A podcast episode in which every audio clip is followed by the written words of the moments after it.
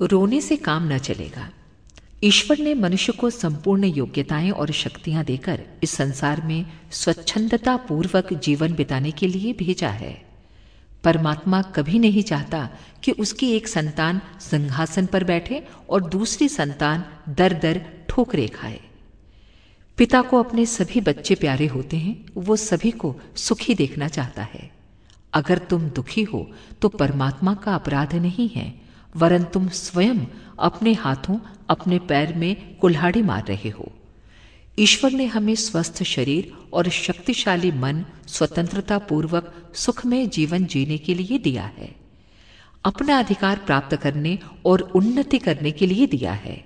रोने, झींकने और हाय हाय करने के लिए नहीं।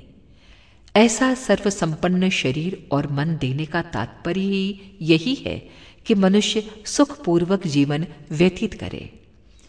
परमात्मा की दी हुई शक्तियों का जो सदुपयोग करते हैं, वे सर्व सुख संपन्न होते हैं और जो व्यक्ति अपनी शक्तियों को भूलकर उनका दुरुपयोग करते हैं, उन्हें जीवन में दुख भोगना पड़ता है। उन्हें ज़िंदगी रोते रोते बितानी पड़ती है। अपने अस्तित्व को समझो।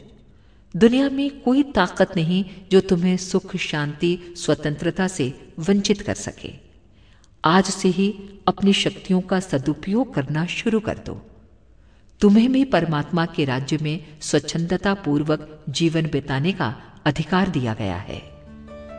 अखंड ज्योति नवंबर 1944 पृष्ठ 235